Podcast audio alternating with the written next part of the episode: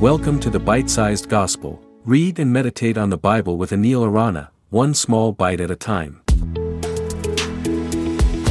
Hello and welcome to the Bite Sized Gospel. Today we will reflect on John 2 13 to 17. Listen. When it was almost time for the Jewish Passover, Jesus went up to Jerusalem. In the temple courts, he found people selling cattle, sheep, and doves, and others sitting at tables exchanging money. So he made a whip out of cords and drove all from the temple courts, both sheep and cattle. He scattered the coins of the money changers and overturned their tables.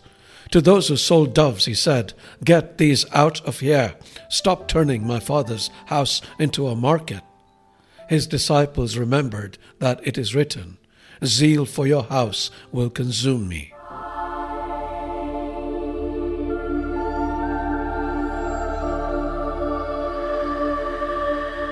The only mention of Jesus in the Bible between the infancy narrative and his appearance in the desert about 30 years later was a tiny incident that occurred when he was 12. His parents had come to Jerusalem for the festival of the Passover, and on their way back, they realized Jesus had been left behind. They returned to Jerusalem to find him in the temple courts, sitting among the teachers, listening to them and asking them questions. I am sure he observed many wrong things over the years, first as a boy, then as a young man. People selling animals, money changers doing business. Now, 30 years old, he was determined to set things right. Making a whip of cords, he drove out all the animals from the temple. He also poured out the money changers' coins and overturned their tables. And he said to them, Take these things out of here. Stop making my father's house a marketplace. Jesus was angry, and I am sure he was a sight to see. Why was he so angry? It wasn't because these things were being done.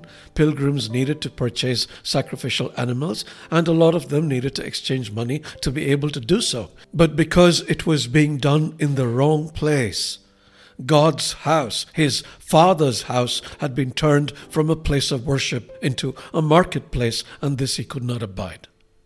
We need to get angry too, but only about what makes God angry. These cover a whole gamut of things, from poverty and injustice to preventing kingdom growth and the desecration and destruction of our churches. We need to start getting vocal about these things because for too long the church has kept quiet about the evil happening all around it.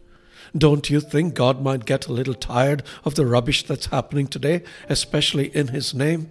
He needs His house made clean. How will He do this? Through us. Again, how?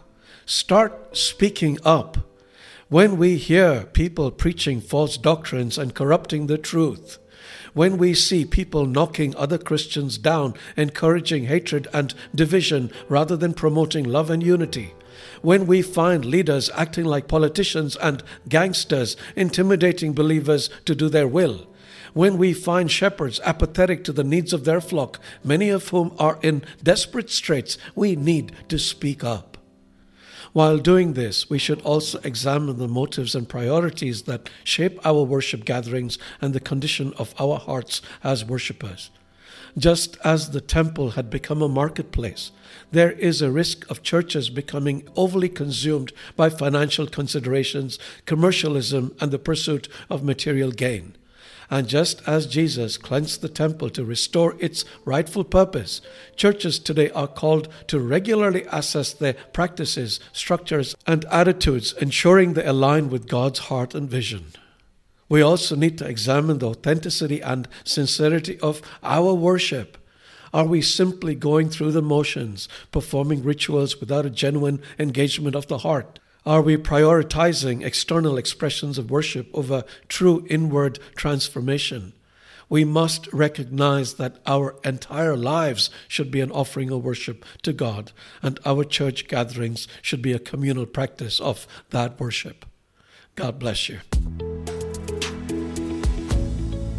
Thank you for listening to the Bite Sized Gospel. If you enjoyed this episode, please share it with your friends. For other great content including live sessions visit www.anilarana.com.